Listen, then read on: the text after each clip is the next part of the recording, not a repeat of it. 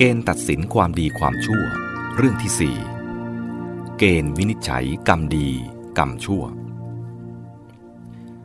ดังได้กล่าวแล้วว่า กรรมนิยามมีความสัมพันธ์ใกล้ชิดที่สุดกับจิตนิยามและสมมตินิยาม และความสัมพันธ์ใกล้ชิดกันนี้ อาจเป็นเหตุให้เกิดความเข้าใจสับสนได้ง่าย ดังนั้น การที่จะเข้าใจเรื่องกรรมและความดีความชั่วให้ชัดเจน จะต้องแยกขอบเขตระหว่างนิยามเหล่านี้ให้ได้ก่อน กรรมนิยาม อาศัยจิตตนิยาม เหมือนซ้อนอยู่บนจิตตนิยามนั่นเอง แต่จุดตัดแยกระหว่างกรรมนิยามกับจิตนิยามก็ชัดเจน กล่าวคือ เจตนาเป็นเนื้อหาสาระและเป็นตัวทำการของกรรมนิยามทำให้กรรมนิยามเป็นอิสระออกมาเป็นนิยามหนึ่งต่างหาก หรือ ทำให้มนุษย์เป็นอิสระ มีบทบาทเป็นของตนเองต่างหากจากนิยามอื่นๆ สามารถสร้างโรคแห่งเจตจำนงของตนเองขึ้นมาได้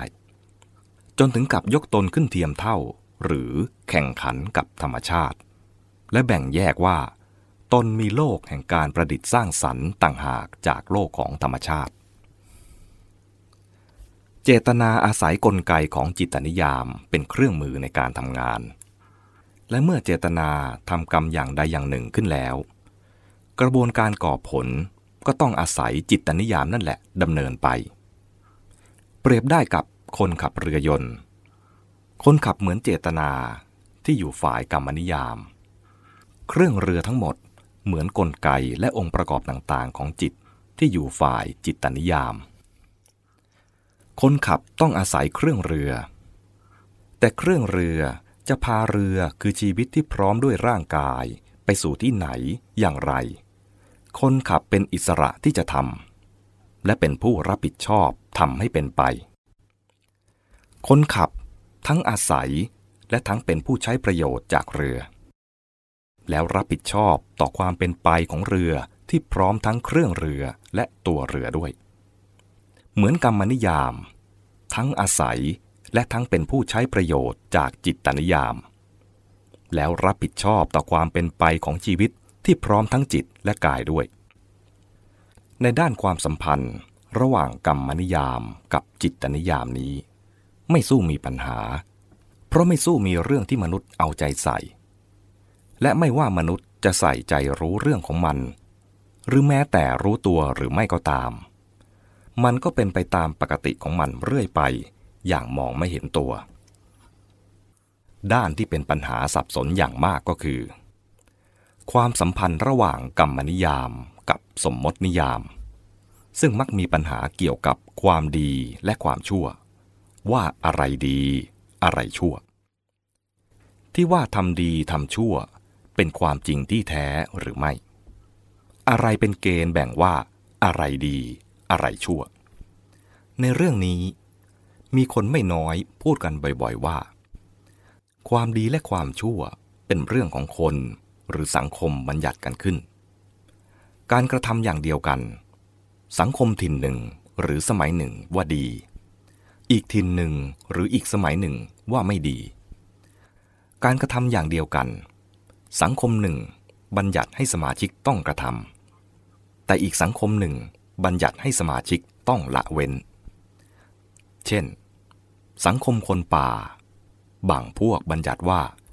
ฆ่าคนพวกอื่นเป็นความดี แต่สังคมที่เจริญแล้ว บัญญัติว่าฆ่ามนุษย์เป็นความชั่วทั้งนั้น บางศาสนาบัญญัติว่าฆ่าสัตว์ที่เป็นอาหารไม่บาป บางศาสนาสอนว่า การเบียดเบียนสัตว์ไม่ว่าชนิดใดไม่ดีทั้งนั้น สังคมบางถิ่น บัญญัติว่า หญิงมีสามีมากหลายได้เป็นความดี สังคมบางถิ่นว่า หญิงดีต้องมีสามีเดียว ถ้าให้ดียิ่งขึ้น เวลาสามีตายต้องโดดเข้าเผาตัวตายตามสามีไปในกองไฟที่เผาศพสามีด้วย บางสังคมถือว่า เด็กต้องเคารพต่อผู้สูงอายุกว่า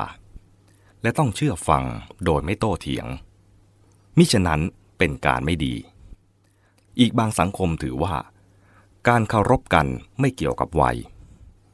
และทุกคนควรถกเถียงหาเหตุผลกัน ดังนี้เป็นต้นคำที่ว่า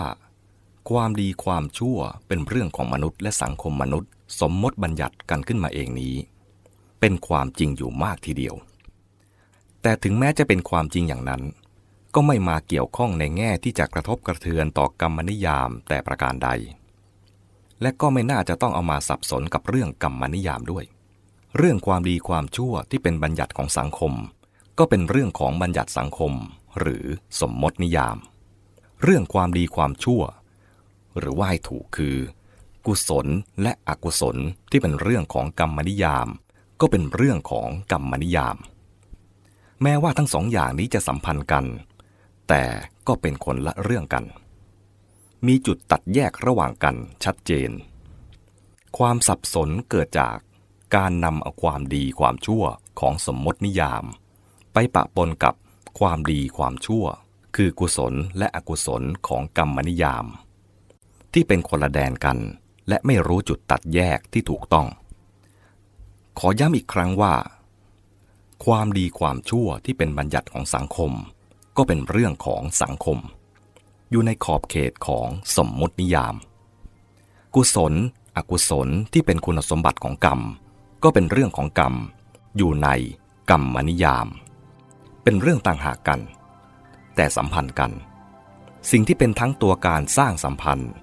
และเป็นทั้งจุดตัดแยกระหว่างกันของนิยามทั้งสองนี้ ก็เช่นเดียวกับในกรณีระหว่างกรรมนิยามกับจิตนิยาม คือได้แก่ เจตนาหรือเจตจำนงนั่นเอง เรื่องนี้เป็นอย่างไร ขอให้ช่วยกันพิจารณาต่อไป